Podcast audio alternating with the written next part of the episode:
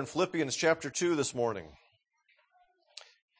Sort of in keeping with uh, our series for Lent, we're looking at another aspect of uh, Christ and the atonement, and I'll have a slightly different um, feel to it this morning. Um, so hang in there. Let us read from uh, Philippians 2 5 through 11. Have this mind among yourselves, which is yours in Christ Jesus, who, though he was in the form of God, did not count equality with God a thing to be grasped, but made himself nothing, taking the form of a servant, being born in the likeness of men. And being found in human form, he humbled himself by becoming obedient to the point of death, even death on a cross. Therefore, God has highly exalted him and bestowed on him the name that is above every name, so that the name of Jesus every knee should bow, in heaven and on earth and under the earth, and every tongue confess that Jesus Christ is Lord, to the glory of God the Father. Let's pray. Father, I ask that you would grant us uh, humility this morning to tremble at your word.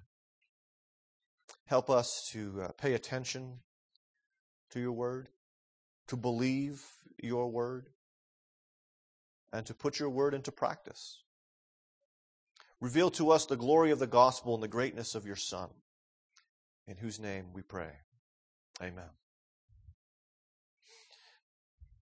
Uh, today, generally speaking, not today specifically, but uh, reality shows are sort of all the rage, and I think they're all the rage in part because produce they're easy to produce. You don't have to deal with a, a diva like Charlie Sheen, who's going to go off the deep end at any particular moment, and uh, who is demanding millions of dollars per episode. So they're pretty cheap to produce. One of the shows that's been on TV that I have not seen, but I've heard about, is Undercover Boss. And maybe some of you have watched that show. For those of you who haven't, I'll explain what kind of goes on in this show. And that is that the boss of a company, usually a fairly large company, so no one would recognize him, goes undercover. He goes and begins to work as if he was just an ordinary person working that company. And usually what they do is they, they put him in sort of like one of the lowest positions possible. It's not like he spends the day in the, I don't know, the accounting office. I think they really try to humble this guy and make it really tough on him, you know. Uh, he owns the franchise of the fast food restaurant and he's flipping burgers and mopping the floor, that kind of thing. And uh, usually what happens is he gets a taste of how the other side lives. That's sort of what the whole theme is going. He, he begins to understand what it is like for others to work for him in his organization. And uh, usually what happens at the end is the great reveal. As everyone realizes kind of who he is. And it's like, oh my goodness, that was my boss. Um, I insulted that guy. No. Uh, but something happens. The, and he is revealed for who he really is. And things change. Palm Sunday is the day that at least the big three apostles, because they had seen the transfiguration, but most likely, I'm sure they, they talked about it with the rest of the disciples on the way to Jerusalem. they expected, most likely, the big reveal. They expected that this would be the day that Jesus would enter Jerusalem and that this would trigger all of the events that would result in Jesus being known as the Messiah and sitting upon the throne of David in Jerusalem. That's what they longed to have happened that day, and that is not what happened that day. Philippians 2, I think, gives us a better understanding of precisely why it didn't happen that day.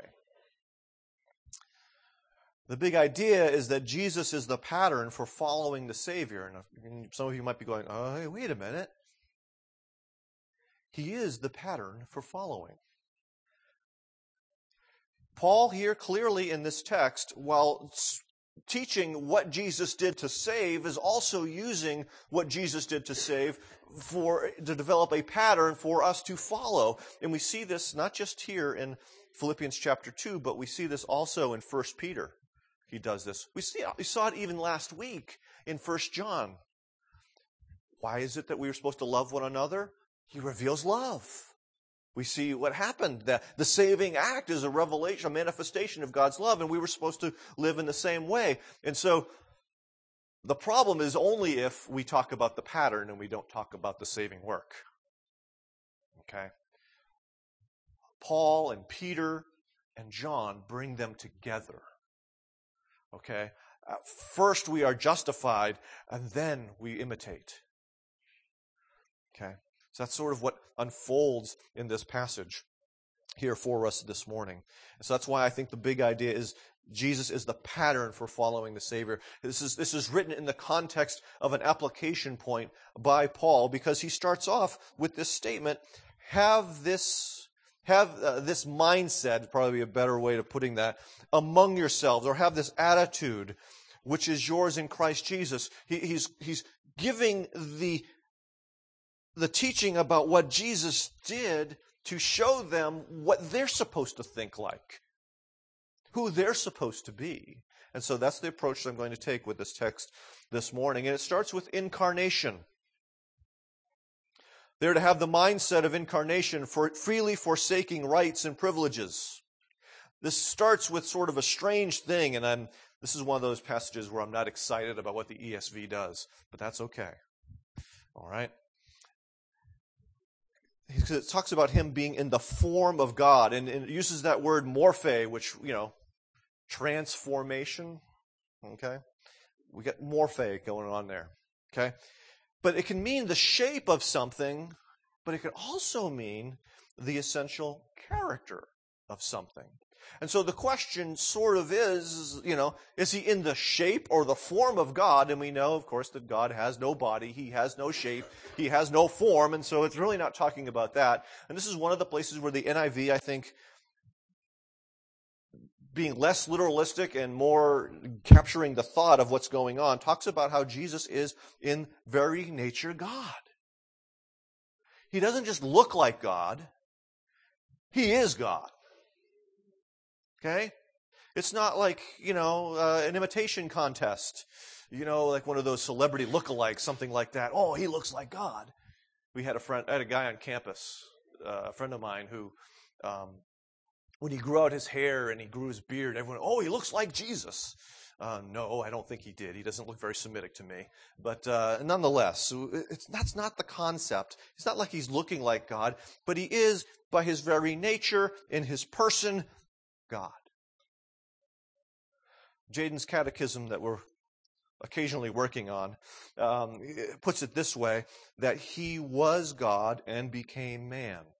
And there's, part of that that sort of, the theologian in me kind of goes, he still was God. It wasn't like he used to be God and became man. He remained God, but he also became man. That's part of what's going on here.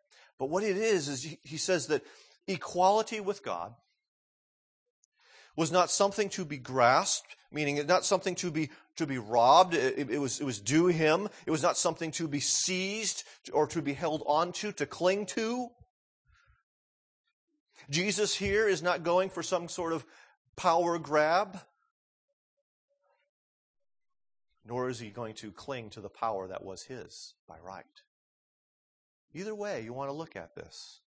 These things are true, and they're, they're to Paul's point. Instead of clinging to his rights, instead of clinging to his privileges, Paul says he made himself nothing. He emptied himself. What does it mean for Jesus to empty himself? Some have thought that it means that he um, essentially stops being God.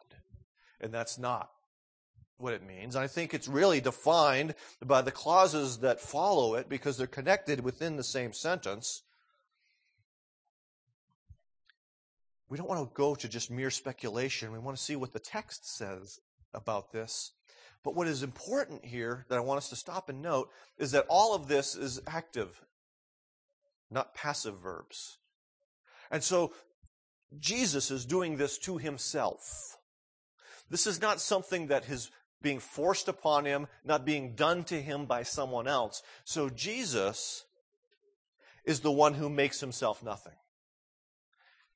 It wasn't someone else making himself nothing. What happened? He took the form of a slave. Same word that is used earlier, morphe, morphon. Okay? He, he takes on the essential character of a slave. It wasn't just like he looked like a slave. It wasn't like he just decided like a, a, a costume party. Okay, and let's just pretend. It's not like undercover boss where he's just kind of looking like his employees. He's pretending to be one of his employees, but he's, he's really not. Jesus really made himself a slave. As one who had no rights, as one who had no privileges. Now, an, undercover boss, the, the, the, boss for a while, he, he's forsaking his rights. It's sort of, he sort of empties himself of his rights and his privileges because he's not going to his office. He's not telling people what to do. He's coming under the authority of other people, uh, you know, pretending, so to speak, uh, coming under the authority of other people. But here's the difference. He still goes home at night. Jesus didn't. 24 7 for approximately 33 years, Jesus lived in the essential characteristics the essential character of a slave. He stayed here. He left all of his glory, all of his privileges in heaven to come not as a tourist, but as a slave.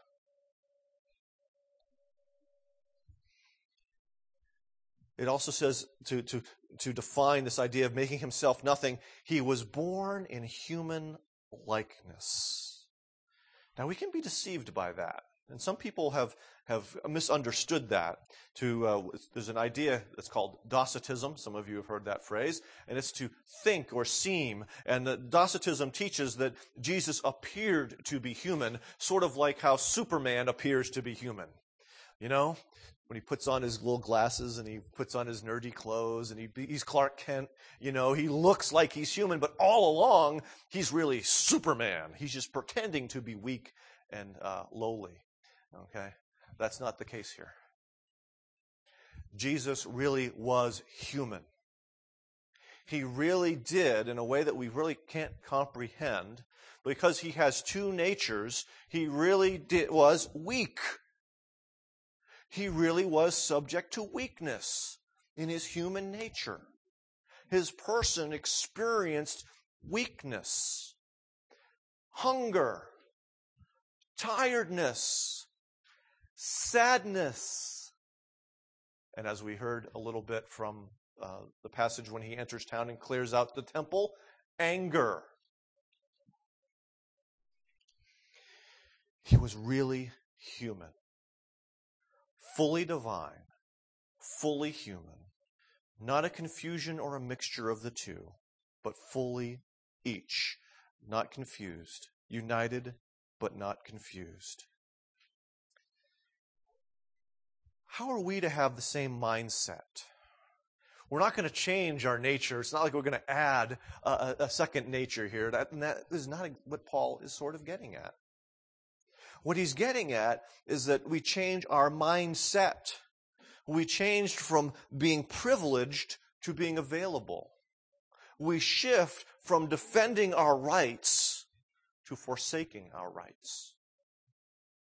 Not clinging to them. Hey man, I'm better than that. You need to treat me well. But of taking the role of a slave as a servant.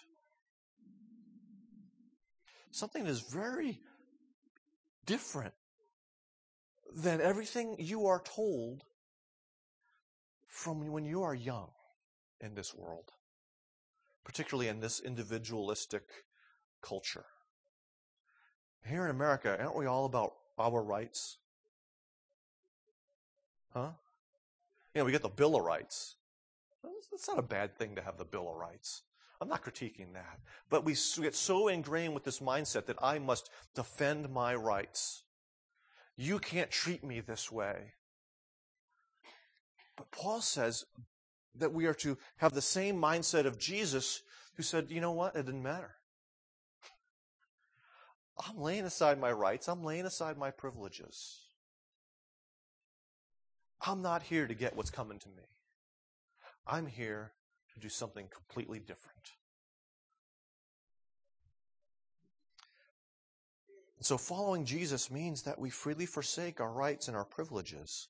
And so this, this servant hymn moves from incarnation and into humiliation, the idea of freely embracing obedience and hardship. It was because he was human, he humbled himself. Again, active, he did this. He who emptied himself now humbles himself. Okay? Meaning he lowered himself, he assigned a lower place to himself than what he should have had.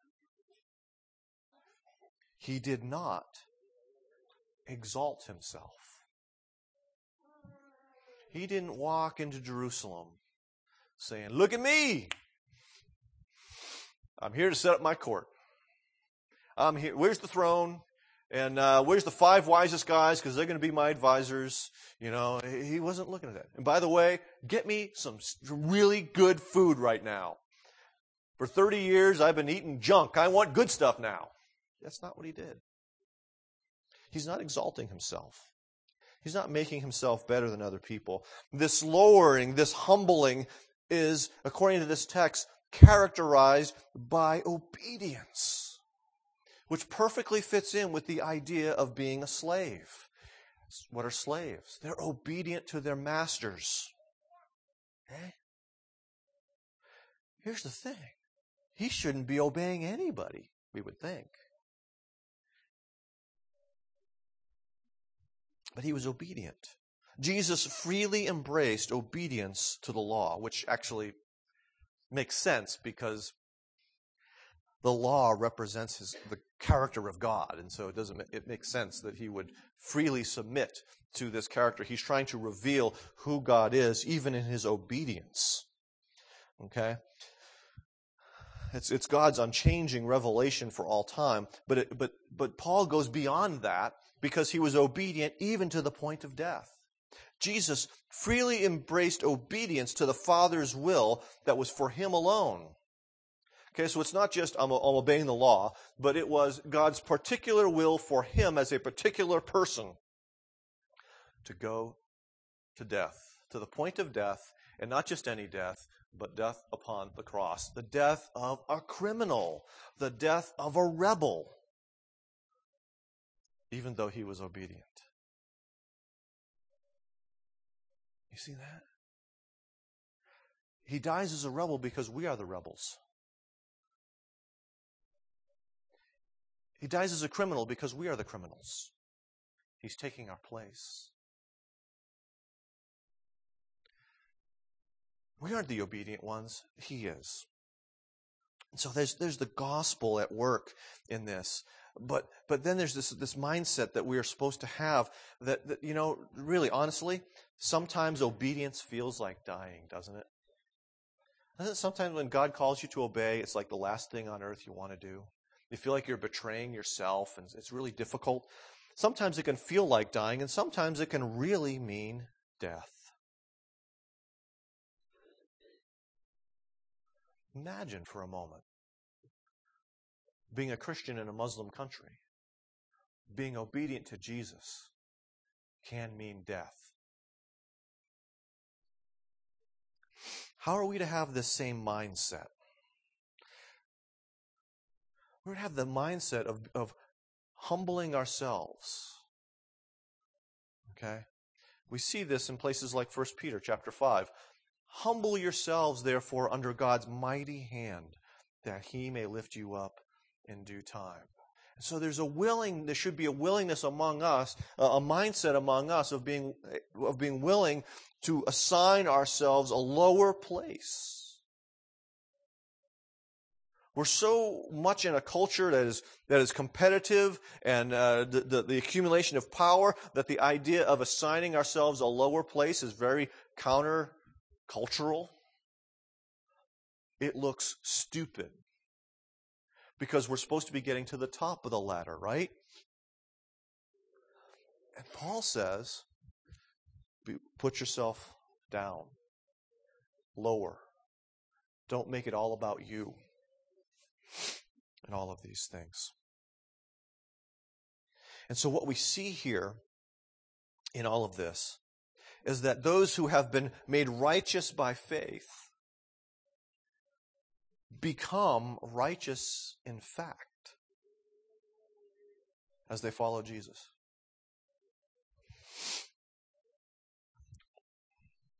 My wife and I made a mistake recently. We bought a table. Okay? And it had casters on it. Mm-hmm. And we, you know, it was one of these things where you know, I needed to go to the hospital, so it was a very quick decision, and, and I always regret quick decisions.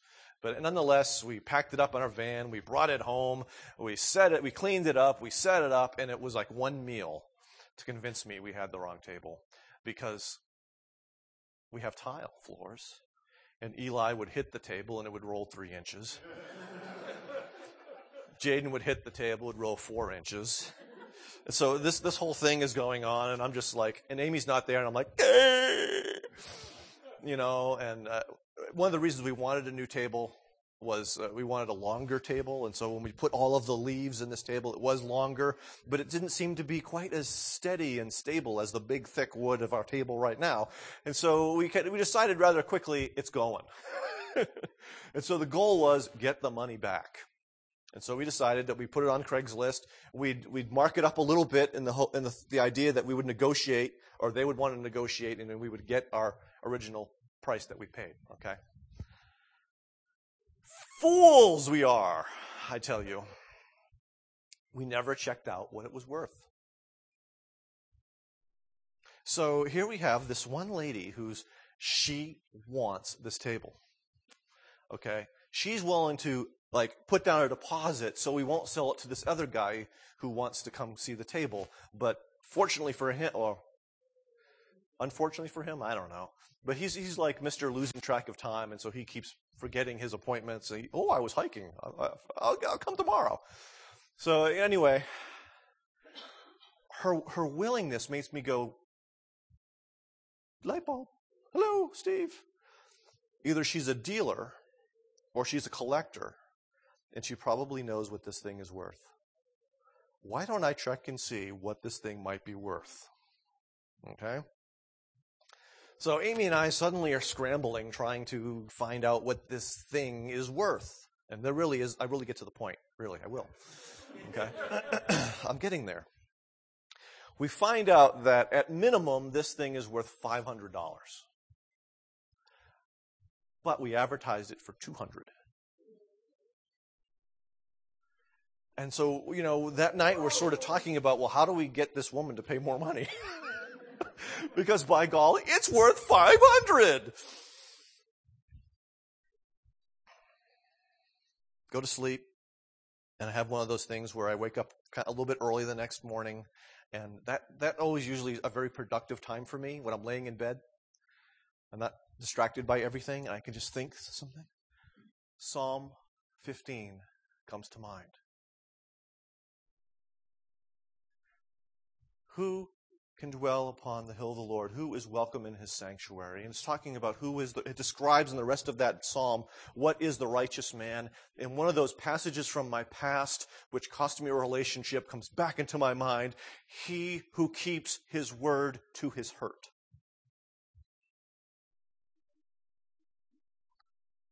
We said $200. It's $200. It pains me not to get the extra $300. I have good designs for that $200, and by golly, I deserve those two, those extra $300 rather. But you see? That's what Paul's talking about. It's probably a good thing I was studying this, this passage in Philippians, huh? Um, while we're going through this thing this past week. Say, you know what? What I want is essentially irrelevant here. I gave my word. I have to keep my word out of obedience to God. That's kind of what it looks like. Not only that, but we see the hardship that comes, okay, the suffering that comes, but, but contrary to what I think Francis Chan says, we do not seek to create our hardship. He almost sort of has this idea of sanctifi- sanctification through suffering, so, you know, choose suffering. And uh, maybe I'm mis- misunderstanding Francis Chan, but um, others have kind of talked to him about this as well. But when suffering comes, you don't run from it. That's one of the things I picked up from J.I. Packer that has been helpful for me my entire Christian life. That we are sanctified through suffering, but we don't run into suffering. But the suffering that comes our way, we don't run from it. We walk with Jesus through it. Okay? And we see this pattern emerging from Scripture from places like Romans 8. Now, if we are children, then we are heirs, heirs of God and co heirs with Christ. Indeed, we, if we share in his sufferings in order that we may also share in his glory. Do you catch that? What, he, what Paul just did? Now is the suffering, then is the glory. Okay? 1 Peter chapter 4. But rejoice that you participate in the privileges of Christ. No. That you participate in the sufferings of Christ, so that you may be overjoyed when his glory is revealed. And so the pattern of scripture that we see that Paul and Peter use, uh, not just here in this text in Philippians chapter 2, but that the cross for us also comes before the crown. That suffering for us also precedes glory. It's not like we come to faith and get a fast forward to glory. First, there is suffering. And so, as a result, following Jesus means that we will freely embrace obedience and hardship. Which brings us to the third part of this servant hymn, the conclusion of it exaltation. From incarnation and humiliation into exaltation, freely receiving honor to God's glory. The first two stanzas are really focused on what Jesus has done. And now this one focuses on what the Father does there is a great reversal that's going to reverse the great reversal. Jesus, who was high and exalted and privileged in heaven and made himself nothing here on earth, is now going to be exalted. He is not going to exalt himself, however, but the Father exalts him. The Father, now it is in due time, the Father lifts him up and places him in the most privileged place. He's talking here about the ascension after the crucifixion that Jesus now has been taken up into heaven and it doesn't just have an ordinary place in heaven. He is now at the right hand of God the Father. He is seated on the throne of power and authority and glory. Not only that, but Paul says he has been given the name that is above every name. Not Jesus. But at the name of Jesus, every knee will bow and every tongue will confess or admit what? that he is what? Lord. That this one that looked like a slave and acted like a slave is really Lord, Master, the one who must be obeyed, the one who, though here on earth was nothing, is the one who is most glorious and most beautiful.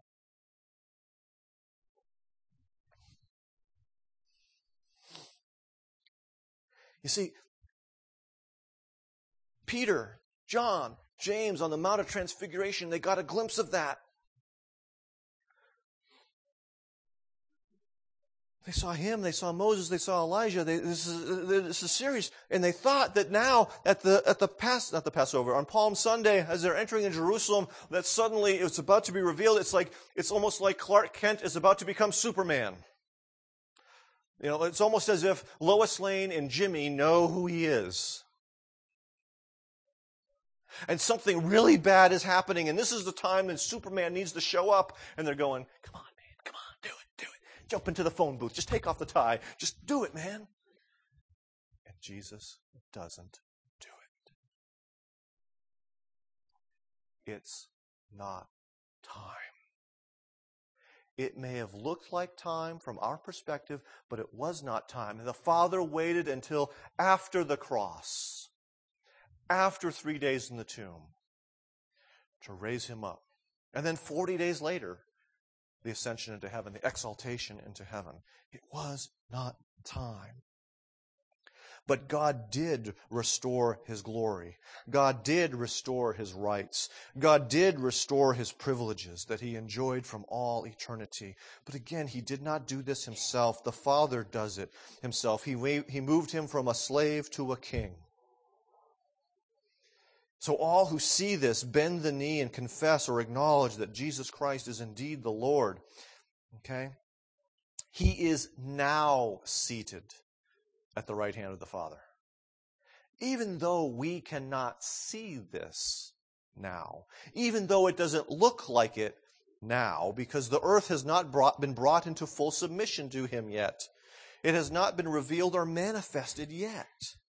Hebrews 2 brings up this very same thing. Now, in putting everything in subjection to him, he left nothing outside of his control. At present, we do not yet see everything in subjection to him. But it's going to come. I like what Paul does here. To the praise of God the Father They're all honoring the Son, and yet the Father is glorified in it. It's sort of like the Father in the stands who watches his Son succeed. That's my boy. That's my boy. That glory remains concealed to all who are on earth until that great last day. But again, let's get back to that, how we began this thing. We must have the same mindset as Christ. We must have patience before we freely receive honor. And you know what? We are currently seated with Christ. Ephesians 2 6. We have, he has raised us up with him and seated us with him in the heavenly places in Christ Jesus. Okay, that is not a future tense sort of deal right there. We have been seated by virtue of our spiritual union with Him. Okay? If you're a Christian and you're, and you're, and you're trusting in Christ, that's yours. Okay? But it doesn't seem like it now, does it? It's as good as done. But it doesn't seem like it now, does it? We have to be patient and wait, and one day, in due time, He will lift us up as well. He will exalt us as well. That's why Paul makes these statements later on about, you know, you will judge the nations, you will judge the angels. We will receive great glory at the end. But again, we must remember that the cross precedes the crown. God will honor us, God will exalt us, but not yet, not here. And that's the whole problem with prosperity theology or word of faith theology. All of them are saying essentially, now, already. They take the future and they're putting it in the present. And they're violating the reality of Scripture. They're making false promises because God has promised it then, not now. So Paul expects us to pattern our lives after the pattern of Jesus' life. that we too are to be freely forsaking our rights, obeying and accepting hardship, patiently awaiting honor. Too often, uh, we want the glory without the cross. But there is no such opportunity uh, available to us. But we are to do this, to live this way, particularly in the power of the one who did it for us. He is at work in us through the, through the indwelling power of the Spirit to replicate what he did for us. In other words, there's power in the passion in more ways than we think. Let's pray. Father, it is staggering for us to contemplate all that Jesus did for us and for our salvation. And as we contemplate the pattern of incarnation, humiliation, and exaltation, I ask that you would grant us hope and encouragement regarding the future. And yet, regarding the rest of this earthly life, we ask that you would give us direction, that you would continue to be at work, uh, showing us where we must change, where we must mature, where we must grow in obedience, in humility, where we must uh, freely receive hardship. So grant us the grace of repentance because we fail to do those things. And help us to put on this new life that we have in Christ.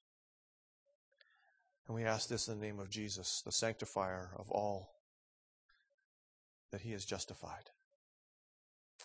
Amen.